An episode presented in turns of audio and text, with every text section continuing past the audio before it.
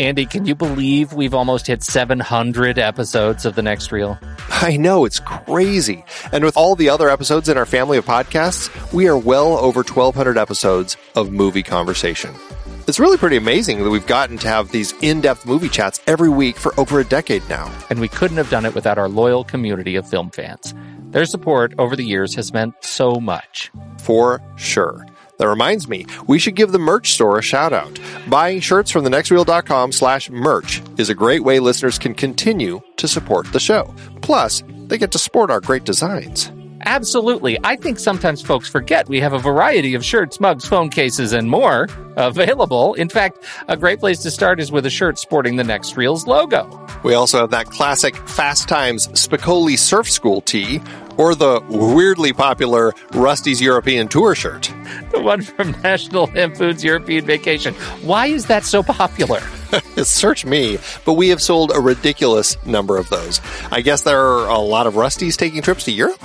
We're always adding new designs based on movies we've covered, like our brand new design for a streetcar named Desire, featuring a streetcar named Desire. So if you want to rep your love of TNR and films, head to thenextreel.com slash merch. Every purchase helps us continue to have these weekly in-depth conversations. So visit thenextreel.com slash merch today. And as always, thanks for listening and being a part of the Next Reel community. We've got lots more great movie chats coming your way. Andy, it is hard to believe that we have been having in depth weekly conversations about movies since 2011. You are telling me. Producing this show week after week requires a ton of work behind the scenes. If you'd like to help support our efforts, one easy way is by using our originals page when shopping for books and movies that we've covered. Just visit thenextreel.com slash originals. Your purchases made through our links give us a small commission at no extra cost to you and allow us to keep having these great discussions. I love the next Reel season four. Do you know why?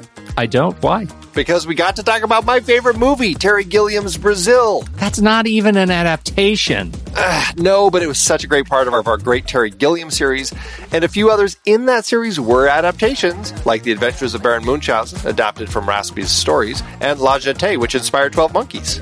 Oh, right. And, and for our Man with No Name trilogy, we saw how Sergio Leone's A Fistful of Dollars was basically stolen from Kurosawa's Yojimbo. We added Labor Day to our Jason Reitman series, adapted from Joyce Maynard's novel.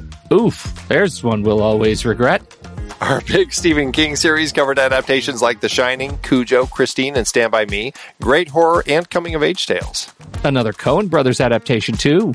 We got to talk about how they turned Homer's The Odyssey into Oh Brother, Where Art Thou? For our holiday series, we did The Bishop's Wife and The Poseidon Adventure.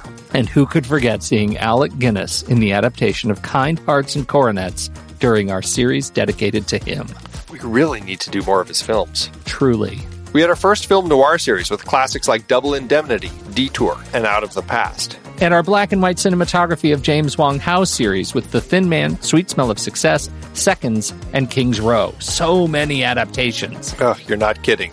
Dive deeper into these originals and more at thenextreel.com slash originals. Every book you buy helps support our show. Get the full list at thenextreel.com slash originals and start reading today.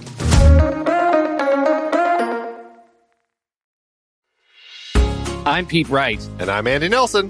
Welcome to The Next Reel. When the movie ends, our conversation begins. In just a matter of seconds, you're going to hear a classic episode of this show from back in the day when we called ourselves Movies We Like. It took us a while to settle into the show's format, so you'll notice some differences as you listen to these episodes. For instance, it takes us a bit of time to actually get into the conversation about the movie. Things like that. But we're still proud of the conversations about the movies themselves, and we think they're worth keeping in the library. So enjoy these episodes from our back catalog. And you can become part of our Discord community, learn more about the show, and find out how you can become a supporting member at thenextreel.com. So thank you, everybody, for downloading and listening to The Next Reel. We appreciate your time and attention, and we hope you enjoy the show.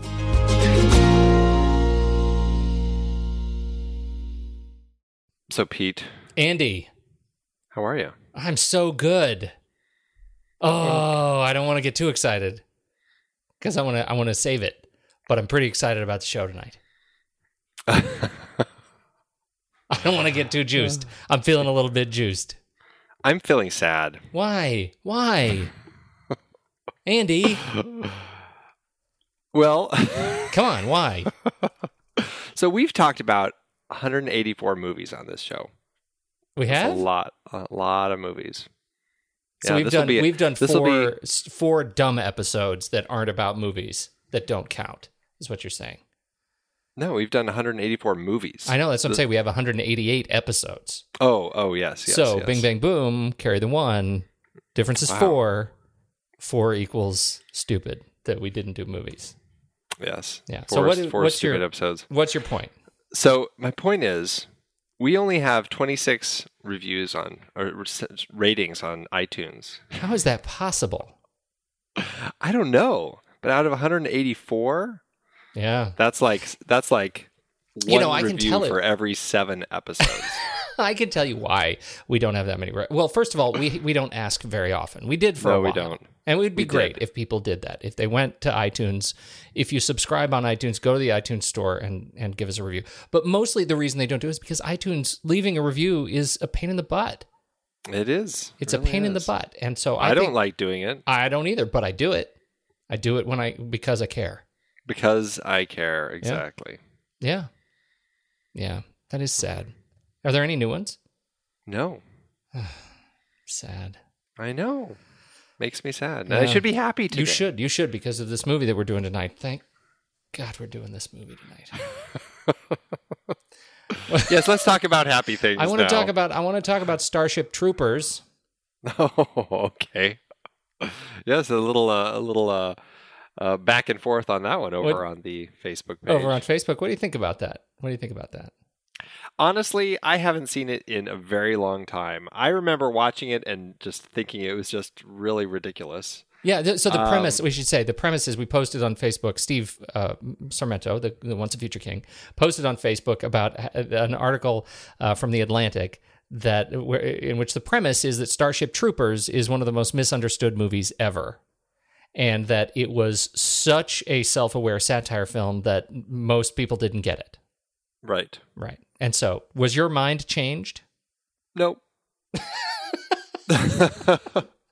I mean, I knew that stuff was there. I mean, it, it was I, I could see it there when I watched the movie. I didn't like the movie the first time.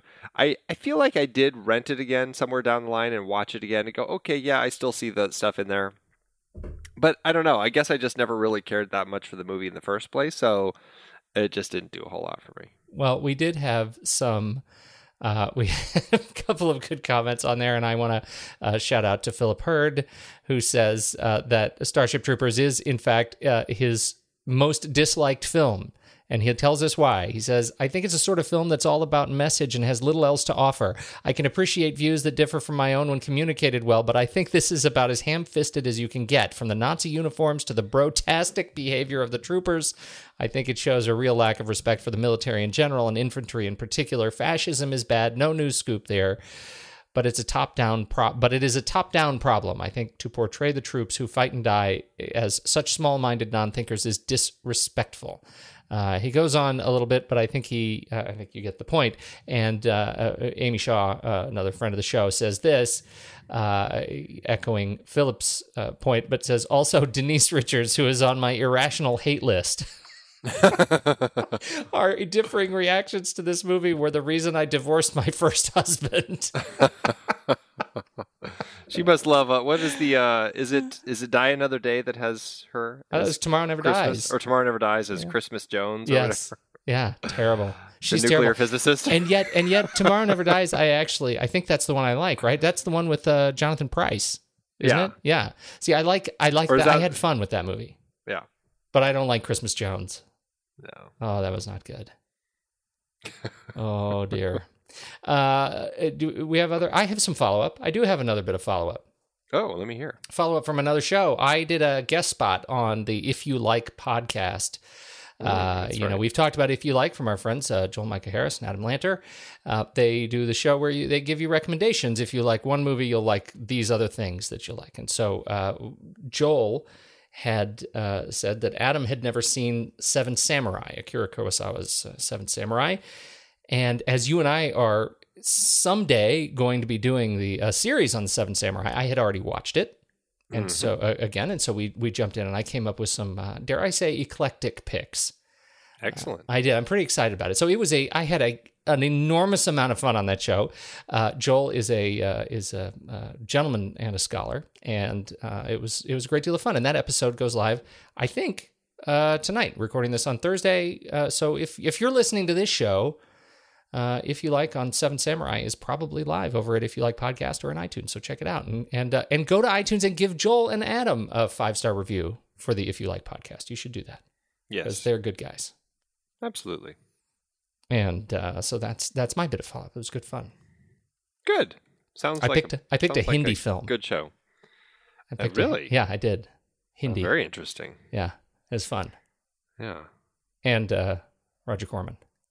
That's all I have Wow. to say. Yeah, I, Yeah. I definitely have to check out your. Uh, you will you will not respect me anymore. I think is what we're saying. oh, Pete, I've never respected you.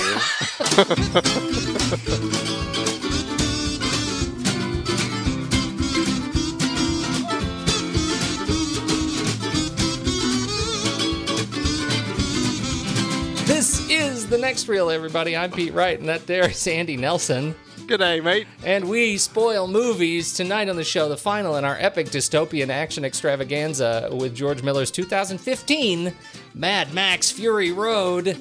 And seriously, people, uh, we rarely do a new current release in theaters film on this show. And we really do spoil it, so you have been warned. If you are listening, you're still listening, prepare to be spoiled or turn it off and go hit the theater and then come back.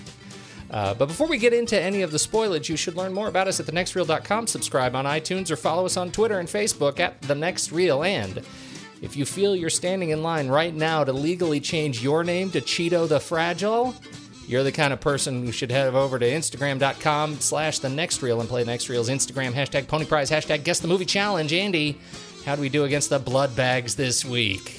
Well, I, you know, I think it was a, a decent week. We three, we got three images in uh, before Glarcid, our wonderful friend from another world, was able to figure out the very mysterious images. I loved the images that uh, our dear friend Stephen Smart was using this week, uh, which must mean that I must uh, need I, I need to put this film on my must see right away list because these images are just so fantastic.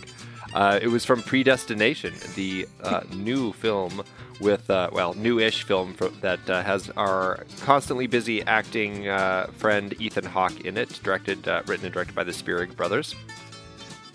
And three images in, Glar said was able to figure it out. Predestination, indeed. So he is entered to win the Pony Prize. I, I have to tell you, first of all, congratulations, Glar said again, thank you. But uh, Andy and I have to have words. I can't believe that now, because Stephen Smart has put this uh, on the list, now is the time that you say you want to put this on your I have to see this movie now list. When I told you months ago that this movie was fantastic and you had to see it, but no, no, Pete said it and he likes Hindi films and Roger Corman.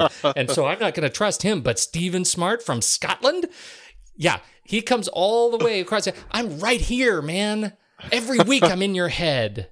All right, let me clarify. You recommended it to me, and I immediately put it on my Netflix queue. Okay, so Netflix there. queue is not the same as I No, need to see the- this and- immediately film. Well, and then I bumped it up when he when he, the images look so good. So I love you, man. Jeez. I feel like we're just really starting off on the wrong foot. Andy, I think it's time. Let's do trailers.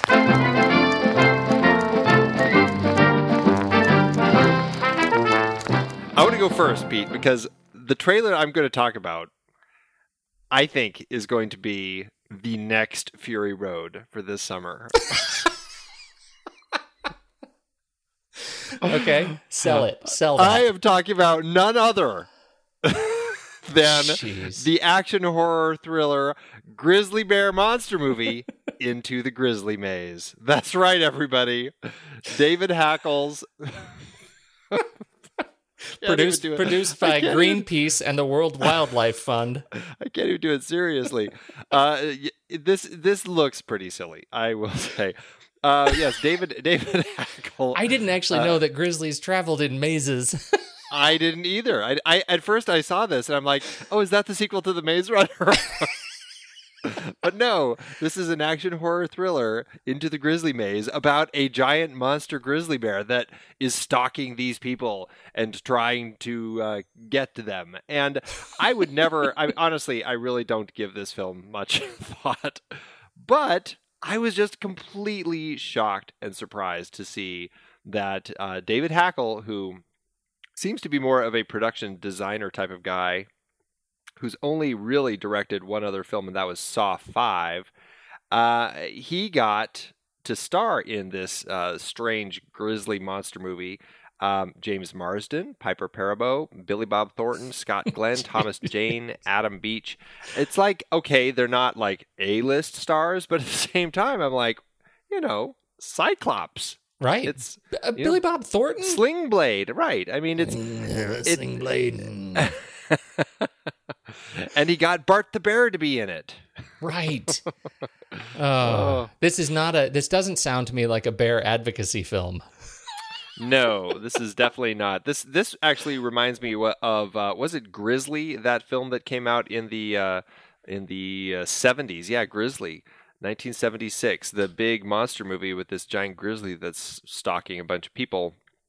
And it was one of those films where they had such a small budget as i recall that it was a lot of kind of first person point of view shots from the monster or from the grizzly bear as he was stalking people going through the woods. So you rarely even got to see the grizzly and uh, didn't make for a very good film as i recall now grizzly from 1976 has a 5.2 star rating on imdb into the grizzly maze has a 5.2 also yeah, I really don't think it's going to be any good at all. But the trailer just cracked me up because of the people that were in it. And these people, they all look like they're taking it incredibly seriously. So I give it to them for jumping into the grizzly maze. They really do. They really do. yes, yeah, they do. It's a, it's a scary. You don't want to be sucked into the grizzly maze, like a vortex no, you do not. of grizzlies. It's Jaws in a forest. That's what we're trying to do here. And it turns out when you can see the grizzly, it's not as scary. This uh, grizzly apparently is so mean that it's scaring all the other other grizzlies out of the grizzly maze. Uh, again, reference Jaws. That's right. Exactly. Uh, yes. Uh, when does it come out? It's Not a very limited. Enough. I'm guessing a limited release. June 26th is when this bad boy is going to be uh, just bursting onto the cinematic world for all of us to jump in, get ourselves lost in the grizzly maze. I can't wait.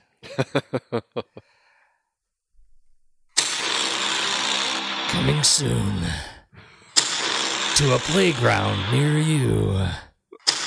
Cooties, you are what they eat. What do you think? I could totally do that. I could totally pull that off, right? That was pretty good. I'm pretty excited for this movie, and I know it's going to be terrible. I know, I know it is. You don't need to tell me it is, uh, because I'm doing cooties, and that's the real tagline. You are what they eat. Uh, this film, uh, it is a, it, it is what happens if cooties uh, happen to be a zombie virus, which I think is brilliant. Why haven't they made this movie before? I agree. It, it's what happens when a fourth grade class uh, breaks out in cooties and all the kids turned into the undead. And it is a, a, they they are, as the film calls it, a feral swarm of mass savages. And it's the uh, uh they are hunting down the teachers. The teachers are barricaded in the classroom. I, as you know, am on the record. I do enjoy the zombie oeuvre, and uh, this looks like it's something right up my alley. Plus, it stars Elijah Wood, Allison Pill, Ryan uh, uh, Ryan Wilson, Rainn Wilson. I always get that wrong. Rainn Wilson, uh, Nasim Pedrad from Saturday Night Live, Jack McBrayer, Jorge Garcia uh, from Lost. We like him very much. I mean, it's just it's it's got a cast of uh, B list actors that I really like. I find funny, right. and uh, and Elijah Wood. So what are you going to do? Um, but I very very much look forward to this film. I think it's going to be. Uh, it's coming in already at a blistering 56% on Rotten Tomatoes, which uh, I think puts it in the guilty pleasure category for some year down the road. It hits theaters September 18th, 2015. What do you think? Well, just like Into the Grizzly Maze, it also is at 5.2 on the IMDb star rating. So, yes, another another stellar film that's attracted some uh, some names to star in it. Although Leigh Whannell is one of the writers on this one, and Leigh Whannell, uh, of course, burst onto the scene as the uh, uh co-writer and co-star of the original Saw, and has worked quite a bit with uh, with James Wan after that, on and off uh, some of their movies, and has been pretty busy in his own right. And you know, I uh, I do like the the kind of sensibilities he has within the some of his horror stuff, and so as as bad as this looks, it also made me laugh out loud several times. I think so. So I'm I am going to uh, pledge uh, my attendance at this film. I think it's probably coming direct to digital. Uh, uh I believe actually as I as I click the magic button, uh, yes, internet, September 18th, 2015. I don't even think it's getting a theatrical release at all. And so I will be first in the digital line to check this one out. I can't wait. Cooties. Excellent. Excellent. Oh, Andy. Yes. You will arrive at the gates of Valhalla, shiny and chrome. In this wasteland, I am the one who runs from both the living and the dead reduced to a single instinct. Survive. It is by my hand! You will rise from the ashes of this world!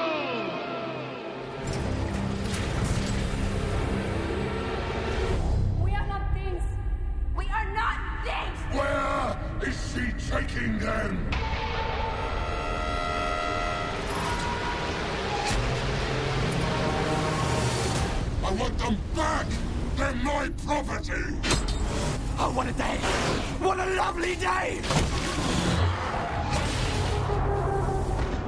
Want to get through this? Let's Go!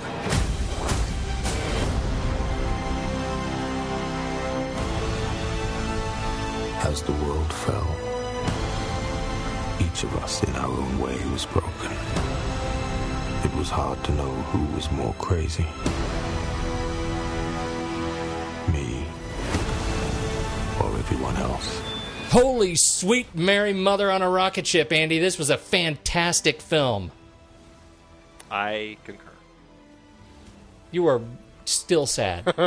no, about that iTunes I, thing. I am. It's just been dragging this, me down all week, man. This movie was really good, and it has it has done exactly what I needed it to do.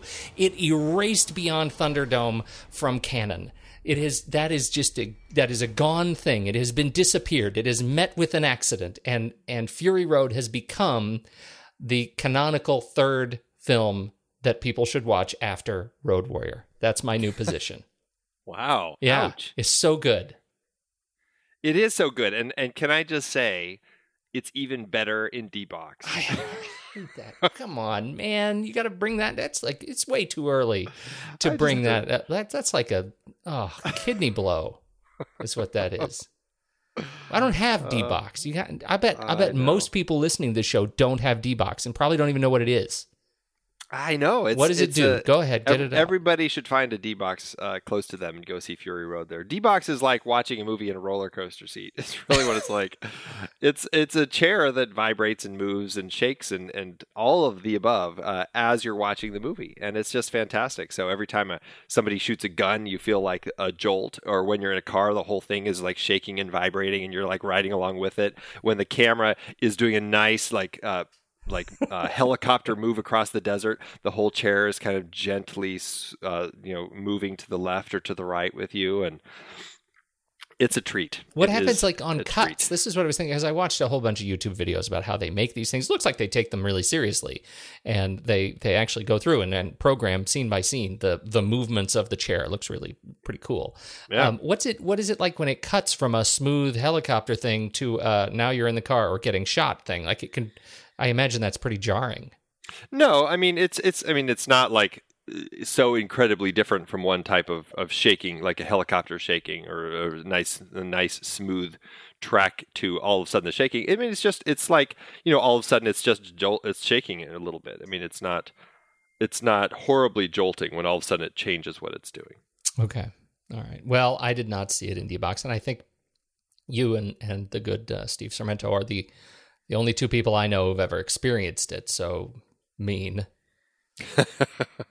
uh, what what? Uh, so let's talk. Let's talk about the movie. Uh, it's uh, it's it's really great. I think that uh, this is the, except for one thing.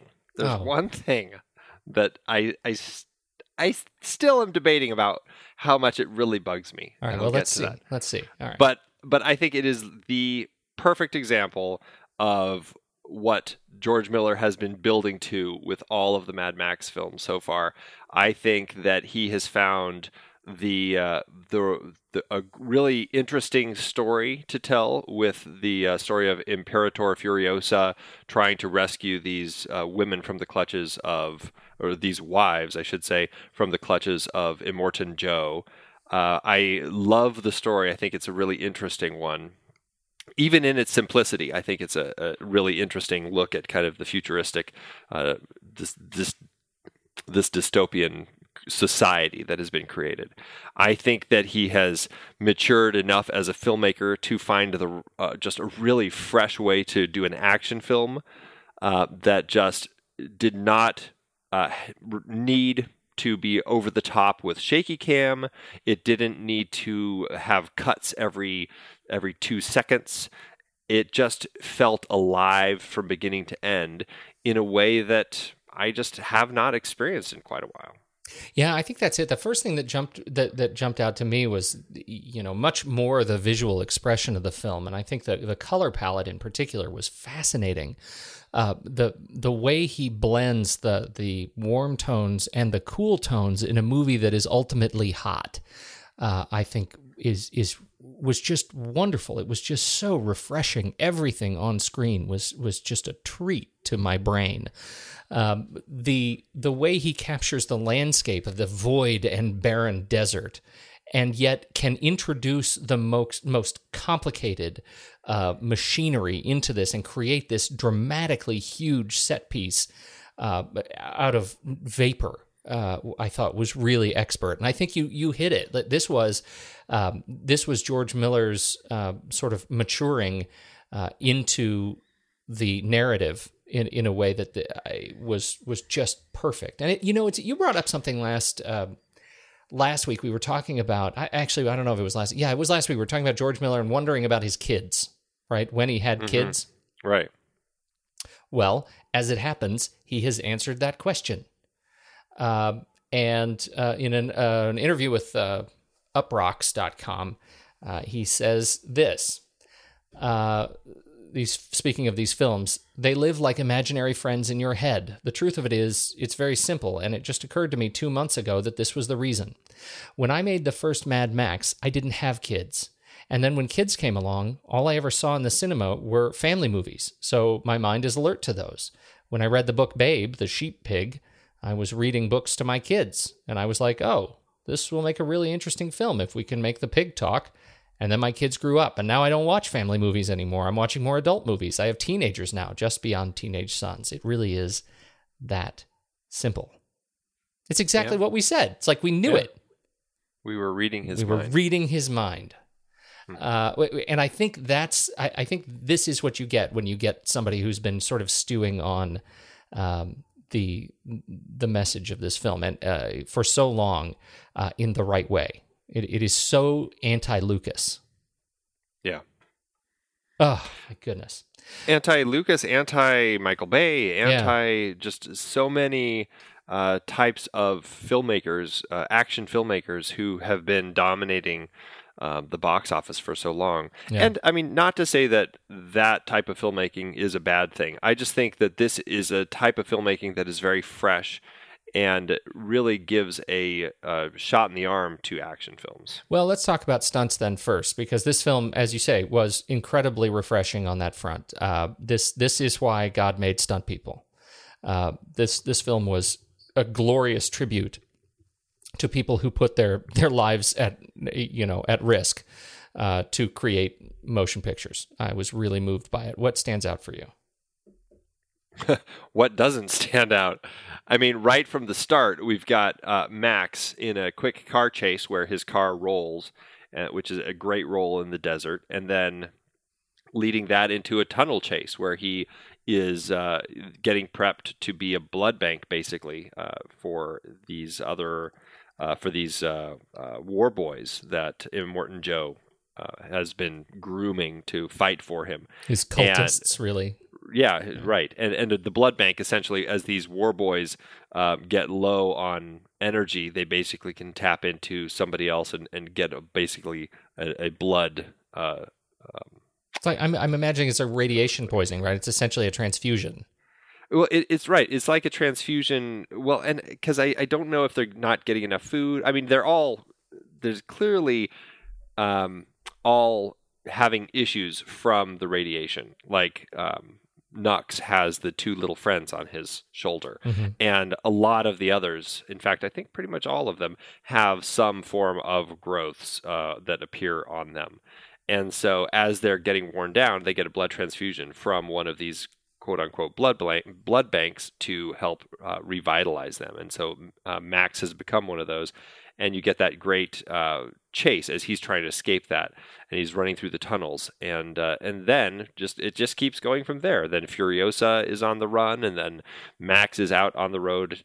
you know, it just it just keeps going, and as and as people have heard undoubtedly in the countless reviews and people just talking uh, constantly about this film. It really is a big car chase from one end to the other, and mm-hmm. it's uh, it's just wonderful to to witness.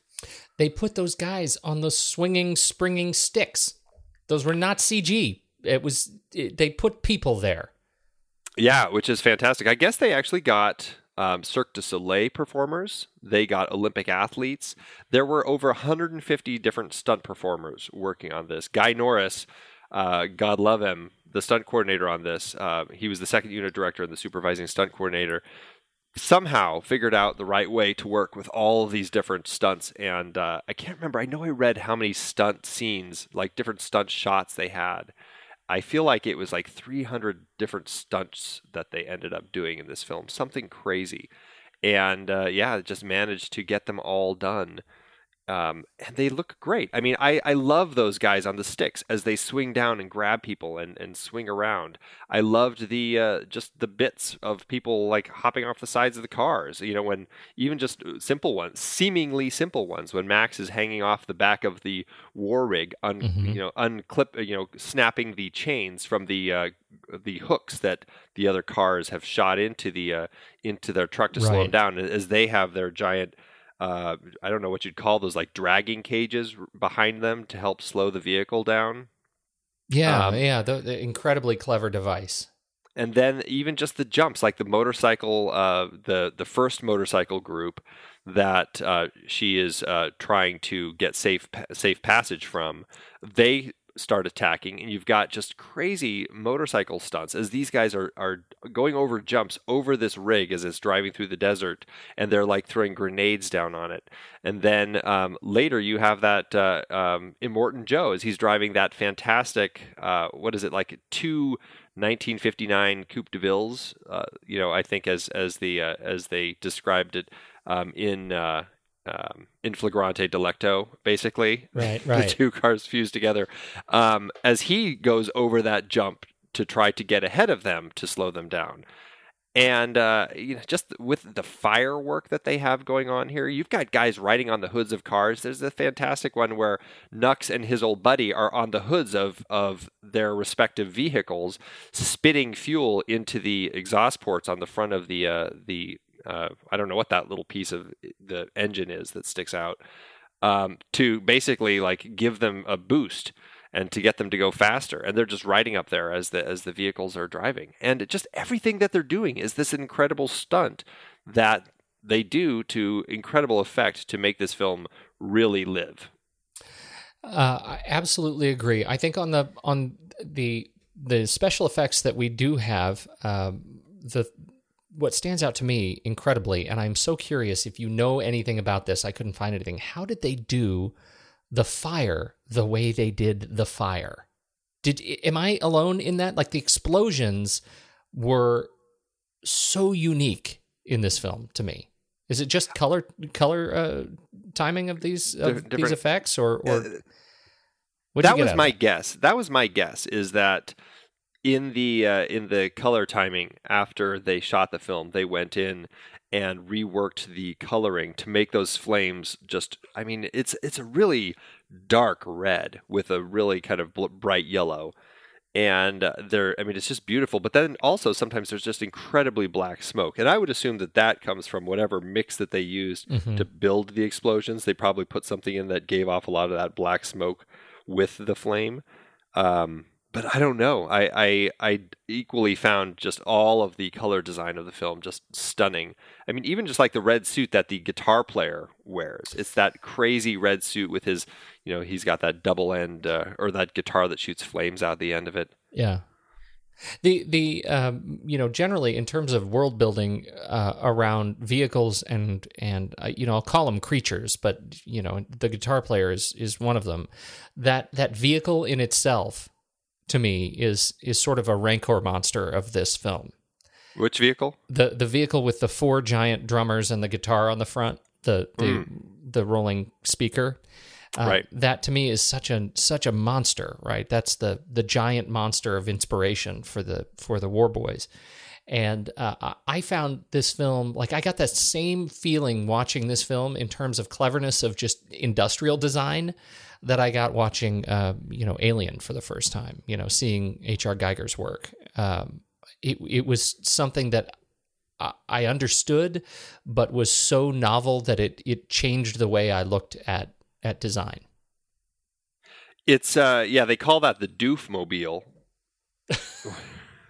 I prefer I- my the I- way which I characterize I- it. My my understanding is it's as in doof doof. Yeah, doof, doof, yeah. Uh, which uh, I I think is just a fantastic. Uh, I agree with you. It's a fantastic vehicle, and I, the concept behind it, how the armies need their drummer boy. And uh, you know, I I mean, you look back in time, and armies would have the little drummer boy to keep beat. And Right. when you have your your army is all these vehicles, you have to have a drummer boy that's incredibly loud. So I think the creation of this, I I, I thought was just brilliant, and I agree with you. The the world building, this is, I think, a really smart way to build a world where you don't have to fill it with exposition explaining everything. The exposition is very low, but the puzzle pieces for this world are all there, and you get a really interesting sense of this very strange society that has has formed around Immortan Joe, whether it's the War Boys and their fixation on the way that they worship him, whether it's Immortan Joe and the way that he has his wives to essentially um, use them as vessels to try to you know raise the perfect son, um, thus far unsuccessfully. There's the milking women that they use to uh, you know get the milk, and the, of course we already talked about the blood banks. And then there's all the the, the the scrapping people who are just fighting for whatever they can get uh, from these guys, and just little things. There's the details like when they first catch Max you see them tattooing on his back lots of information about like how I, I, I it goes by so fast I don't have a chance to look at it, but it's like how old he is, what his blood type is, um, all that information. And then you go down below as they're cutting all of his hair, you see this little you know, just just waif of a child uh, like grabbing all of his hair and collecting it as if it's you know he can use it for something. I have no idea why that's there, but it's a detail that is such a fascinating one in everything going on in this world that feels really like these people have taken what they could find of the scraps of what's survived after whatever apocalyptic event happened and finding a way to rebuild it with the best of what was out there so that they could fight basically. Yeah, I think so. And their expression takes form in kind of unique ways. I, I think the um, uh, when when you look at the vehicles again, uh, the way the vehicles are constructed is becomes sort of an expression of, uh, well, in some cases, I think rather obvious sexuality, and in some cases, just power and dominance. Um, or I guess again sexuality through power and dominance. But um, but it, it is such an interesting contrast when you look at the evolution, or, or, I say construct, when you look at the evolution from the first film, where where now we get to see you know humanity fallen uh, into, uh, or, or not even fallen, but now we're we're evolving into you know this this could be what comes next on this potential horizon, and um, you know it ain't that great. Um, so it, you know for for me that gets back to uh, to this idea of cultural conflict. When you have these people who are trying to build a civilization and these people they continue to be you know stepped on pushed on wiped out the the ladies at the green place um, this supposedly this Eden uh, that they're all trying the the five mothers and Furiosa are trying to to make it to the green place, uh, and and they get there and realize it's been wiped out uh, as well, and it's just you know a few women left, kind of holding um, holding their their land. Um, it is um, it, it is horrifying and terrible, and yet it is portrayed with such incredible beauty. I think for me, the strongest single shot in the film uh, is the shot of Furiosa screaming uh, as she falls down to her knees at what used to be the green place, kind of at sunset, sort of the blue hour, and she hits her knees, and the the the sand is blowing just gently across the the dune, and she screams up to the sky, her eyes closed. I that was that was an incredibly moving sequence of the film for me. Yeah, I agree. It's a it's a it's a very touching point in the film yeah. anyway that leads us into the third act when we kind of have hit that point where there's that separation between uh, Furiosa and Max, and the two different uh, her team goes off to you know try to cross the uh, the wasteland. I it, there there's one I I want to well, you finish yours. I think I interrupted you. Finish your Oh no, I was just going to say it's it's just a very um, it's a very powerful point in the story when we've really kind of it's it's a nice breathing moment really because they finally have kind of gotten away from uh, at least for a time from Immortan Joe and from the bullet farmer who uh, they just escaped um, in the kind of the I, I can't remember the the water area, whatever that place was, where all the crows are and the mm-hmm. the trees. Um, it's just it's a very powerful moment when you see uh, Furiosa finally reunited with the the remaining people from her clan. Right, the uh, right. was it Vul- Vulvalinis? Yeah, yeah, right. Vulvalinis, yeah. Which uh, I was it was another brilliant little touch. It's like all these older women who uh, are out there as survivors riding around on motorbikes. Yes. Yeah. And you know, that gets to one of the things I wanted to just hear your thoughts on, which was this idea of um I, I don't even know how how to I, I don't even want to give it too much airtime. Uh, but it's this this whole piece on why you should not go see Mad Max Feminist Road. Uh, mm-hmm. have you are you up to speed on that? Oh yes, I was going to talk about it. Well, go ahead and talk about it. Uh, I just I was only going to just talk about how ridiculous it is. I I just I can't believe that there are. I didn't even know that these. Uh, what do you call them? Meninist groups are out there that like these men's rights movements that feel that this film has been hijacked by uh, feminists and they turned it into feminist propaganda, um, cleverly disguised as an action flick. And they were, uh, I, I don't know who it is, the person um, on this website was trying to uh, get men to not see it. This guy refuses to see it because he says it's offensive to men. This is uh, uh, just from the blog post. He says, um, uh, this is the vehicle by which they are guaranteed to force a lecture of feminism down your throat. This is the Trojan horse feminists and Hollywood leftists will use to vainly insist on the trope women are equal to men in all things, including physique, strength, and logic. And this is the subterfuge they will use to blur the lines between masculinity and femininity, further ruining women for men and men for women. Wow, it's, it's ridiculous. Yeah. And he goes he goes on, and uh, the article that I read is actually it was a very funny one in the Chicago Tribune as this person's like, well, should I do it? I'm gonna, you know, I think he says, uh, I have two problems with this guy telling me that I can't, uh, not to be lured in by the fire tornadoes and explosions. I have two problems. One, I really like fire tornadoes and explosions, and two, I can't imagine anything less manly than let, letting some other dude tell me what movie I can or can't see. Which I thought was brilliant. And then he goes on to uh, talk about the scene where uh, Furiosa, when Mad Max tries shooting the, I think it's the bullet farmer's vehicle, and he keeps missing, and then Furiosa takes his gun and shoots the vehicle, uh, blowing it up. And the guy, uh, this writer, uh, who is the writer? Uh, Rex Huppke said, The moment was so heavy on the feminism, I was worried my penis might fall off. I was able to keep it on by thinking about America's lack of paid maternity leave.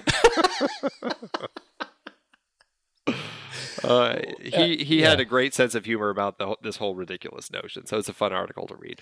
It is uh, it is a fun article to read, and we'll put that in the show notes. It's it, that that one is worth checking out. The other is not. the The No, problem yeah. uh, that I have with it is that you know, first of all, he built all of his assertions off of uh, a trailer and a film he hasn't seen, uh, and that that I can imagine uh, can't imagine. Uh, certainly, much less uh, intelligent um, way to build an argument. Um, but I, I also, um, I, I am just of a mind that this film, which I believe actually has an incredibly well balanced uh, uh, set of uh, gender roles in it. Um, and and I just love the fact that the saviors in this case uh, were a pair of incredibly strong people. This was uh, essentially, you know, this was uh, man and woman rescuing civilization, right? The cradle of civilization in the form of these uh, women who were the the mothers, the birthing mothers of this of of our soon to be future tribe, delivering them unto Eden. I mean, if this wasn't an allegory for Adam and Eve, I don't know what is. Um, and so. I, I I really enjoyed it. I loved the way uh, Charlize Theron played this character. I thought she was just magnetic, and her strength and the contraption that she wore on her arm, which was really I, I thought very compelling, particularly when she took it off. I thought that was a great effect. Um, uh, that I just thought it it aced it in every way for me. Charlize Theron was the strength in this film. She really um, grounded the film in uh, a gravitas that made the story relatable and really put me in a place where I could I could understand what it would be like under a regime like Immortan Joe and how awful it must be to be trapped in it like uh, like these women were. I really loved that aspect of the story, and you know, thinking about this, this is the sort of film that I, in the right sort of year, I really think that Charlize Theron could potentially get an Oscar nomination for it. I mean, it really depends on the year. Yeah, I mean. Sigourney Weaver got an Oscar nom- nomination for Aliens, for Yeah. Pete's sake. Yeah. You know, I could equally say that this is that sort of role, and I think Charlize Theron brought so much power to it, um, a quiet sense of anger and pain that always registered, and I could get everything she was feeling from it without ever feeling like she was going overboard and not and without her ever having to fill us with exposition or backstory or you know even go to bed with Max. It was like this was a great uh, you know action film where you didn't have to have your the the male and female protagonists sleeping together. Yeah, that's right. Uh, and and that doesn't mean the film wasn't, um, you know, wasn't sexy. It was just very sexy in a different way. Yeah. Uh, and and I thought that was really, uh, really wonderful. Um, I think you're right. I think this this could be that that film for her, and wouldn't it be an interesting, uh, interesting way for this film to play out? The thing the thing I, I want to reflect on a little bit more though is the is what her strength in this film did to the role of Max, who after a, a really sort of blisteringly uh, painful introduction to the film, um, he sort of resolves into the role of a tool to you know as the partner to help deliver these people to their destination. Uh, but um, well I, But- I don't know. Maybe we should go ahead. I was going to say, but hasn't he always? Well, maybe not in the first film, but the second and third films, surely that's exactly the role that he took in those films as well. Yeah, it, it really was, and I don't think I saw it as much in in uh, in Thunderdome because I was blind by rage, but but but he really did, and I thought this this film really cemented that that role as the archetype, uh, you know, for Max in this film, and maybe it was exacerbated by the fact that it wasn't Mel Gibson. That Mad Max is is you know with the change in actor, uh, Mad Max becomes the archetype and not the person. And I thought for me that worked really well. But we did have Karen K write into us on Twitter saying, uh, "Saw Fury Road missed the Mad Max persona of Mel Gibson. Uh, Hardy, no charisma, just a Bane voice." Uh, what's your take on that? Well, as I said at the beginning, there was one thing that uh, I, I'm still not sure how much of a problem it is for me or not, but it is Tom Hardy. I actually really like him as a person. It's just, but there's something about his voice, and maybe it's just the dialogue that they gave him that it never, it never quite uh, worked hundred percent for me. And I, I don't know. I'm so torn because I, I think the film is just is is pretty uh, perfect. Otherwise, it's just there's something about him. I, I don't think it's a lack of charisma. I just feel like just some of the ways that he kind of grunted sometimes. It it just didn't come across as the way that I thought Max would have been portrayed.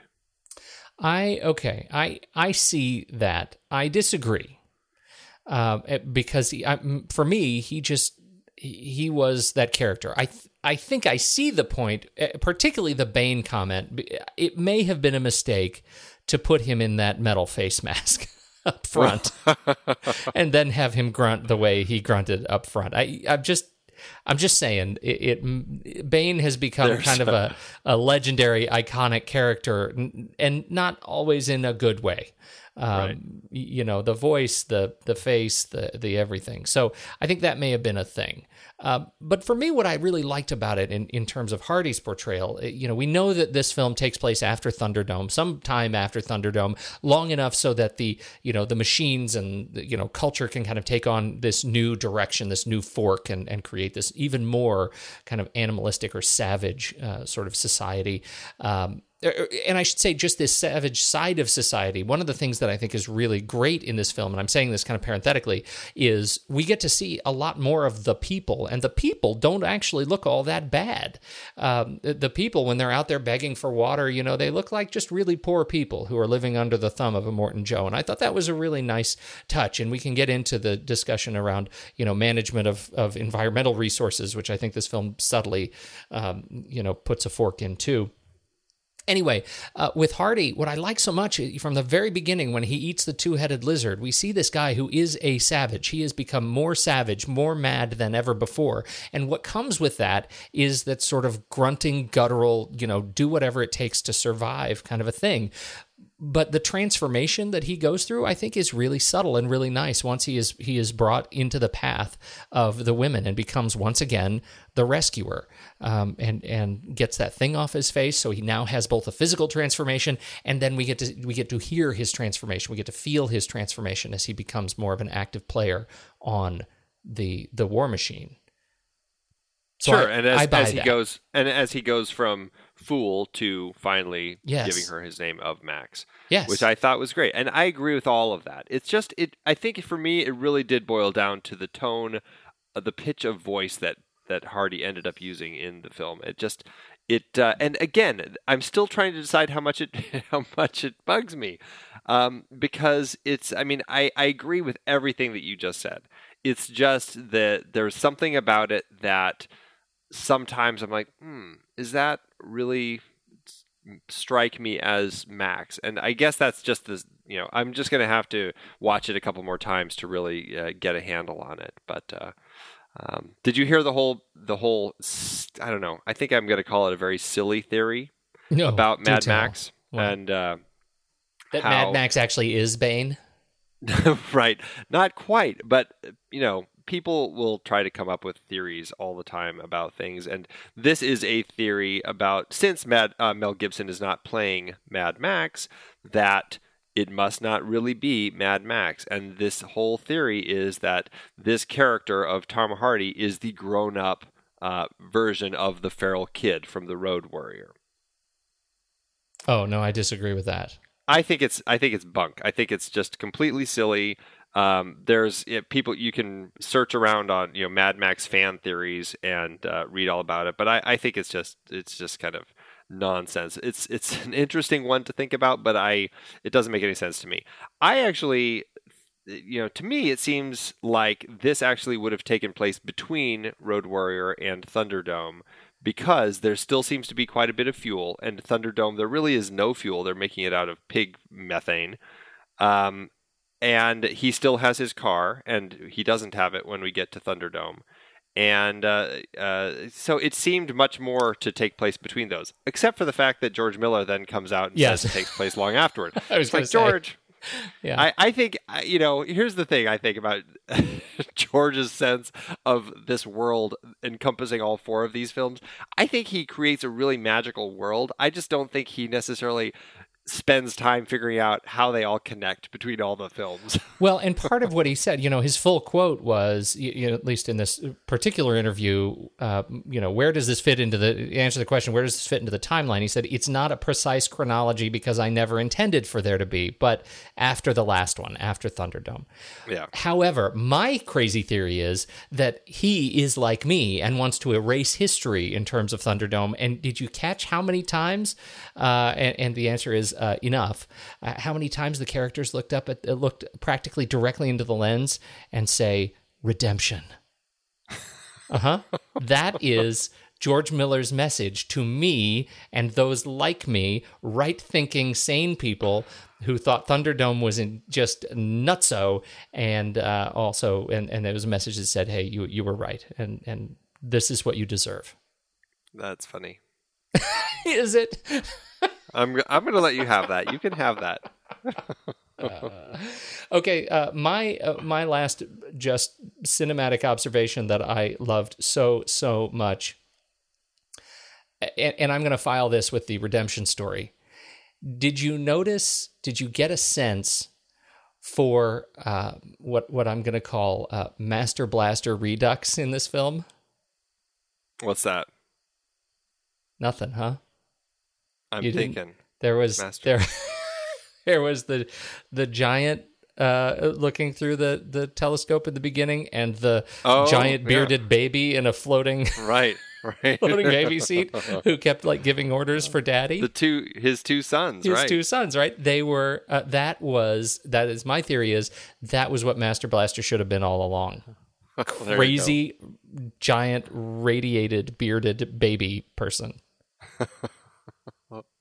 I love the names in this. I, I, ben Lott brought a good point up on uh, on Facebook that uh, George Miller may come up with great names, but he doesn't often let you know those names until you see them in the credits. I agree with that, but I do love the names. Uh, it, the Imperators and Imperator Furiosa, uh, Nux, Immortan Joe, Slit, Rictus Erectus, Toast the Knowing, the Splendid Angharad, Capable, the Dag, Cheedo the Fragile, the People Eater, the Bullet Farmer, the Doof Warrior, the Organic Mechanic, the Valkyrie, the Vuvolani or Vuvolini, Corpus Colossus. Uh, It's just is so rich in just amazing, uh, uh, just world building with all these crazy names. I love it. Yeah, you can kind of get a sense for the writing process too, can't you? I mean, the detail that he goes into putting in these names that uh, that end up being important to no one really but himself, because they're certainly not important to the film.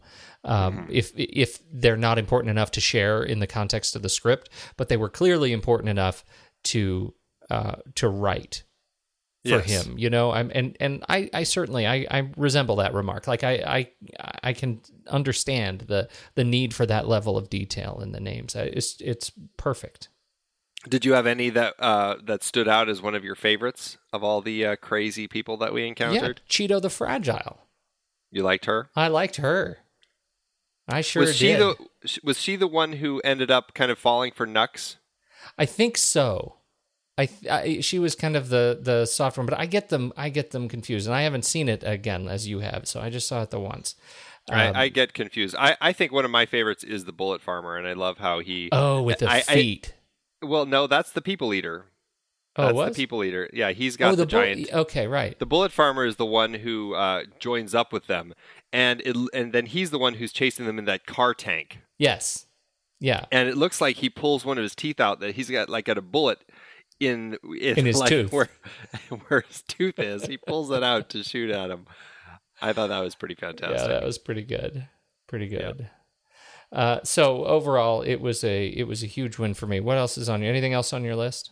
Um, just you know, uh, John Seale did the cinematography. Oh, he came out Uh, of retirement for this. He did. He came out of retirement. Uh, last film that he did uh, probably was uh, not what he wanted to retire on, but probably a good reason to just say I'm done with this business. Was was the tourist five years ago? Uh, yeah, but he had worked with um, uh, Miller on Lorenzo's Oil back in '92, so they had worked together, and then uh, yeah, he came out of retirement for this because I believe that um, Miller had actually talked to uh, his former cinematographer, and I'm blanking on his name at the moment, but um, he had talked to uh, who was it who did Mad Max Beyond Thunderdome? I'm blanking on his name.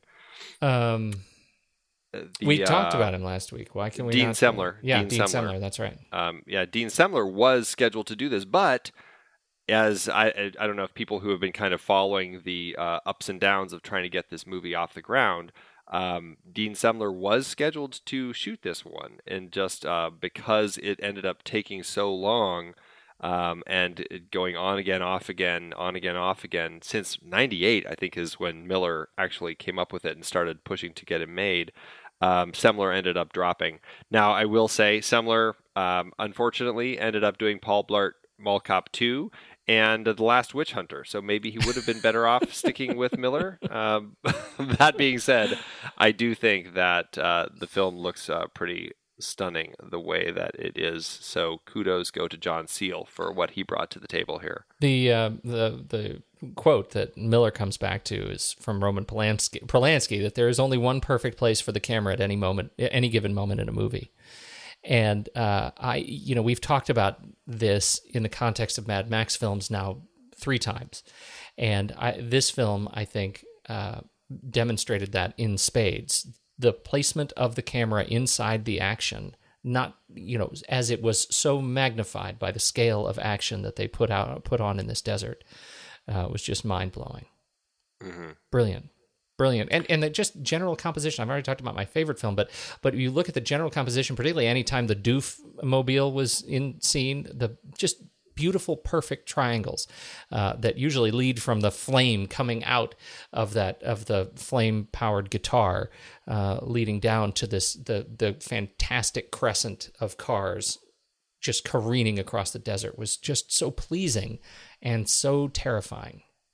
Awesome Yeah, it was stunning. Colin Gibson, uh, the production design that he did all through this with the cars, with the uh, you know helping figure out what the costume design was going to look like that Jenny Beavan did. Um, all of that was great. Um, all the way down to Margaret Margaret Sixel's, uh, um, George Miller's wife. Uh, she did the editing and stunning work. All of it's stunning work. tight tight tight you know they did compare the number of shots Yeah, I saw that. Did you That's see that worth talking about. I, yeah. I'm not sure if it's how worth talking about it. It it is right. It looks like uh, uh, on our favorite Cinemetrics, uh, Road Warrior has uh, 1,403 shots coming in at 90 minutes, and um, this uh, Fury Road comes in at 2,700 cuts uh, at over two hours. Right at two hours. Yeah, Right. So that so that's twenty two point five cuts per minute Compared in this to- film. 15 and something. Yeah, it's like thirteen point three three cuts per minute in the Road Warrior. Yeah. So Something like more, that. but you know, to your point early on, this is it. It's not so many cuts that it feels like uh, you know a a Bourne film. Right. Um, it it definitely feels well paced, and man, it it moves, but it doesn't move so fast that you can't keep up with it at all. And I thought that was a that was like a love letter to his audience from George Miller. I mean, it was it was so such a treat to be able to say I could see everything that was going on in this film, even to the point where I think for me the the biggest mystery is how Immortan Joe's gas mask could actually rip off his face. Uh, but even Yeah. that I could I could keep up with.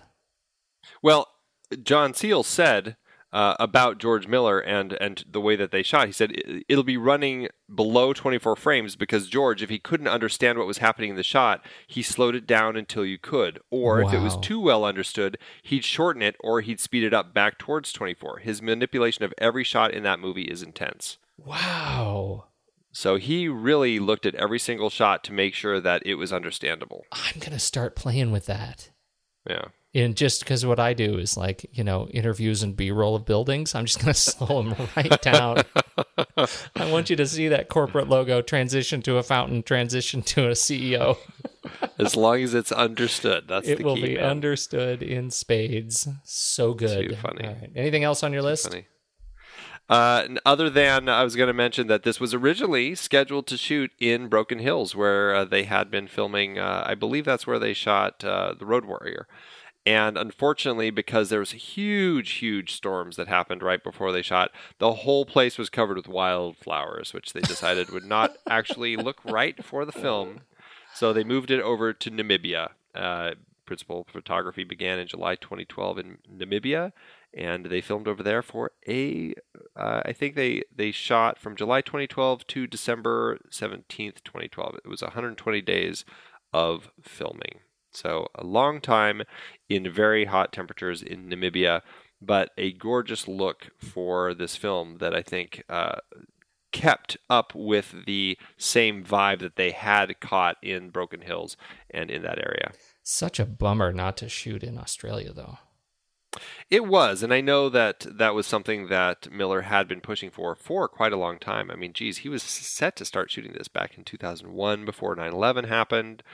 Uh, on and off with Mel Gibson, on and off with different production companies and funding and just things, you know, the economy and everything kept changing. He was going to film this 3D, and then they decided that it was going to be too complex with the 3D cameras with all these cars Oh, And, did you uh, did you see it in Australia in uh, 3D? In Australia. Yeah, No, I in didn't 3D. in Australia, but I did see it in 3D. Uh, and the 3D, I thought it wasn't uh, shot in 3D, but I thought they did a nice job with it. Yeah. And they only pulled one real 3D trick, which I thought was kind of fun at the end when everything's kind of blowing up and and uh, the guitar from the Doofmobile comes flying right at you. That's the only thing that really comes out of the screen and like feels like it's going to hit you in the face, followed by the steering wheel. And I thought that was uh, those were nice touches. yeah, I, I, it wasn't gratuitous, No, it wasn't. uh, but I, I did enjoy the 3D. I didn't find it uh, offensive at all.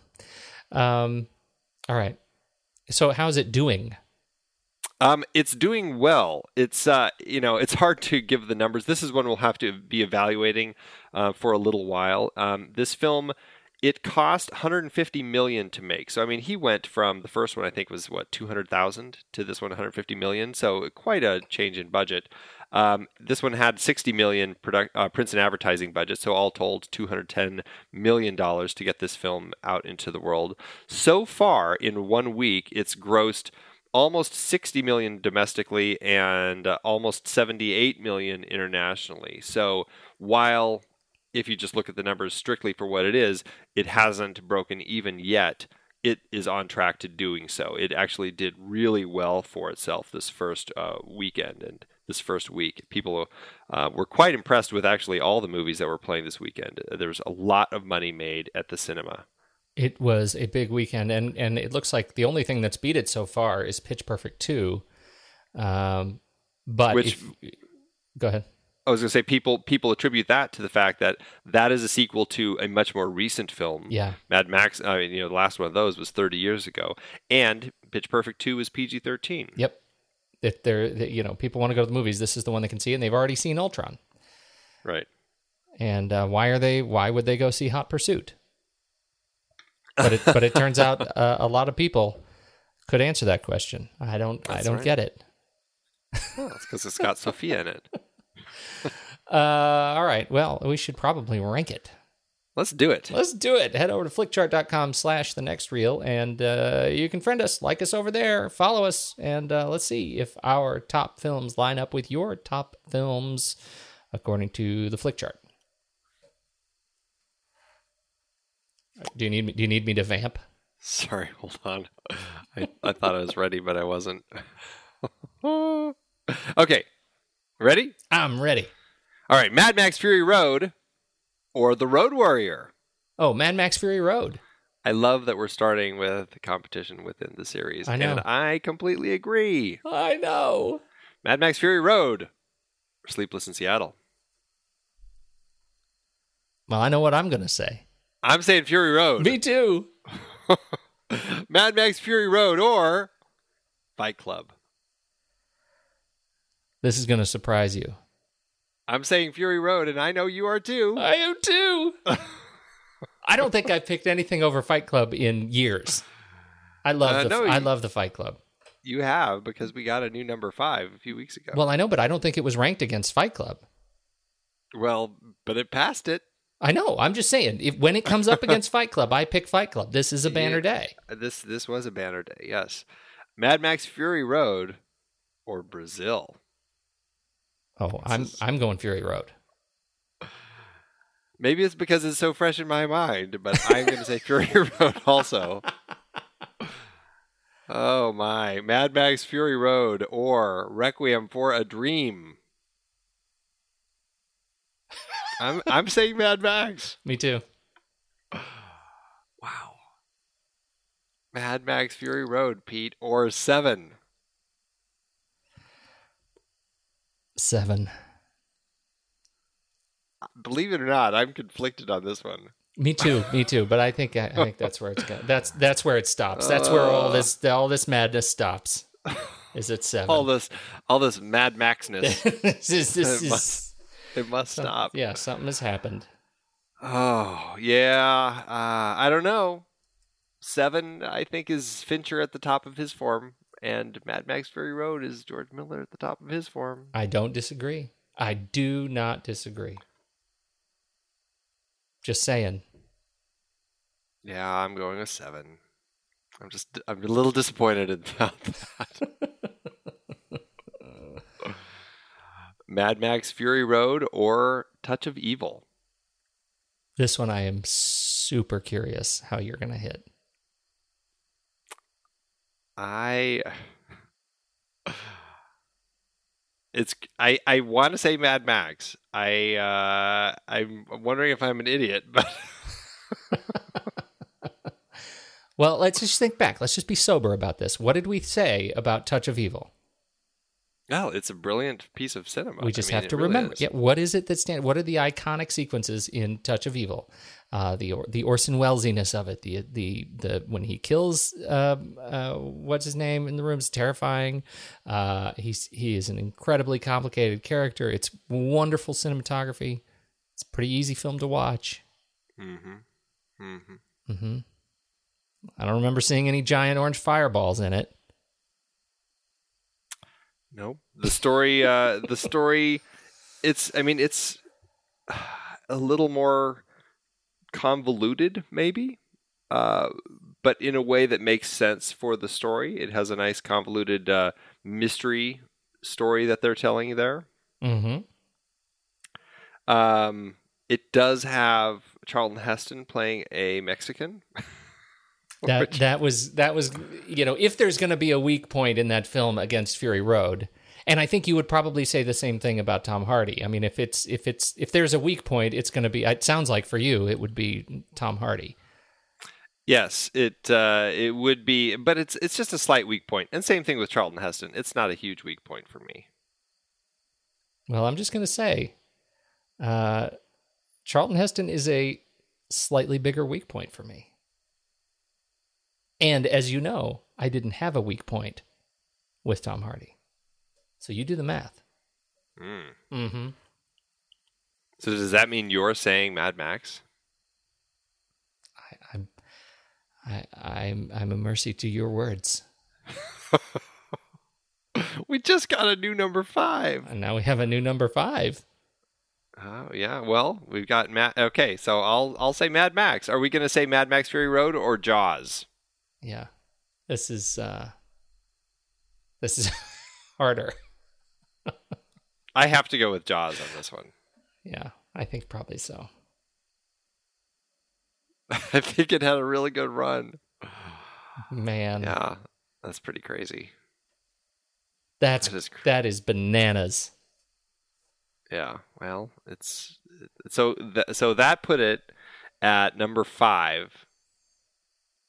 Out of Beating out- 184. That's, 185. uh, well, 80, uh, out of 185 now.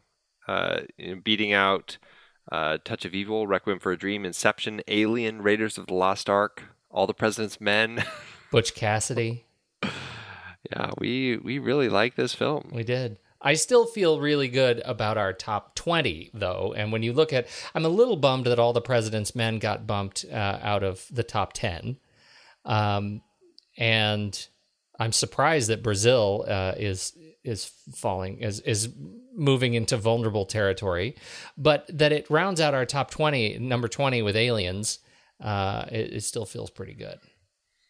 Yeah, it's it's a strong top 20. What did we just bump out of the top 20? That's a good question. Uh, oh, The Matrix. Mm. The Matrix and The Fisher King so far this year have fallen out of the top 20. Wow, Yeah. So there you go. interesting. Wow. Well, Yeah, it's. I mean, it's a good film. I am uh, unduly impressed with what Miller brought to the table with it, um, and absolutely look forward to seeing it.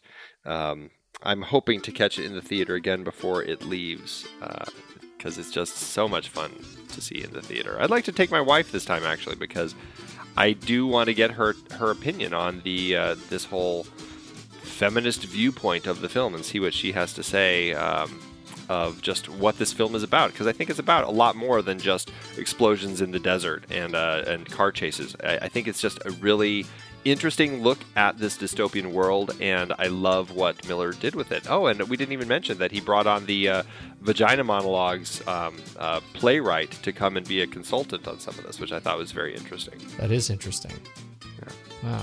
All right. Well, I agree with you, and I don't think I can get my wife to sit through it in the theater. She'll need to see this on, on the little screen. Hmm. Uh, I don't think she'll sit through it on the big one. But uh, I, too, am interested in that. So report back. Let me know what she says. I I want to will. hear. I will. And the good the good thing to hear is that uh, George Miller's already said there's going to be another one. I, I have to imagine he has said that. That is so good. And, and when he started kind of uh, comparing Mad Max to James Bond, I, I, I felt good. I didn't feel, you know, sullied. Yeah. That's a good thing. Yeah. Absolutely. All right. All right, my friend, where do we go from here? We are going to uh, uh, transition out of Mad Max, and we're going to uh, jump into some black and white cinematography of James Wong Howe, a wonderful cinematographer from uh, the early days. We're going to watch The Thin Man, King's Row, Sweet Smell of Success, and Seconds. Oh, what a good good mix. Yeah, gonna fun. absolutely. It's going to be a fun fun ride. All right. It will be for sure. Until then, uh, I'm going to go to bed. All right. I am going to go hop on my doofmobile and drive it around the neighborhood.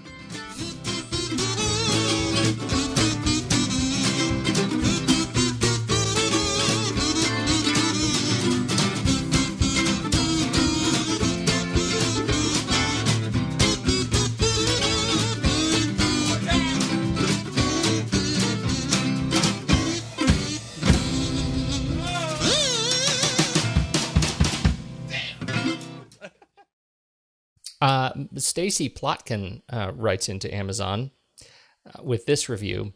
I'm still shaking my head, wondering why this is getting the reviews it is getting. I get the cinematography is great, but the storyline is completely vacant. It's more or less two hours of a chase scene. Max is a grunting ape. Without a doubt, the worst movie I have ever gone to a theater to see. Ouch. Stacy does not agree with our assessment at number five. Well, neither does Jeff Kelleher, who also gives it one star. Says, "Who cares about these people?" Paraphrasing Lincoln, for those who like this kind of movie, this is the kind of movie they will like.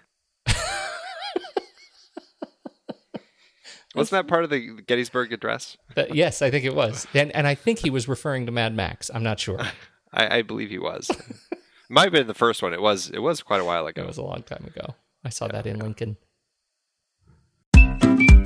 I've been podcasting since 2006.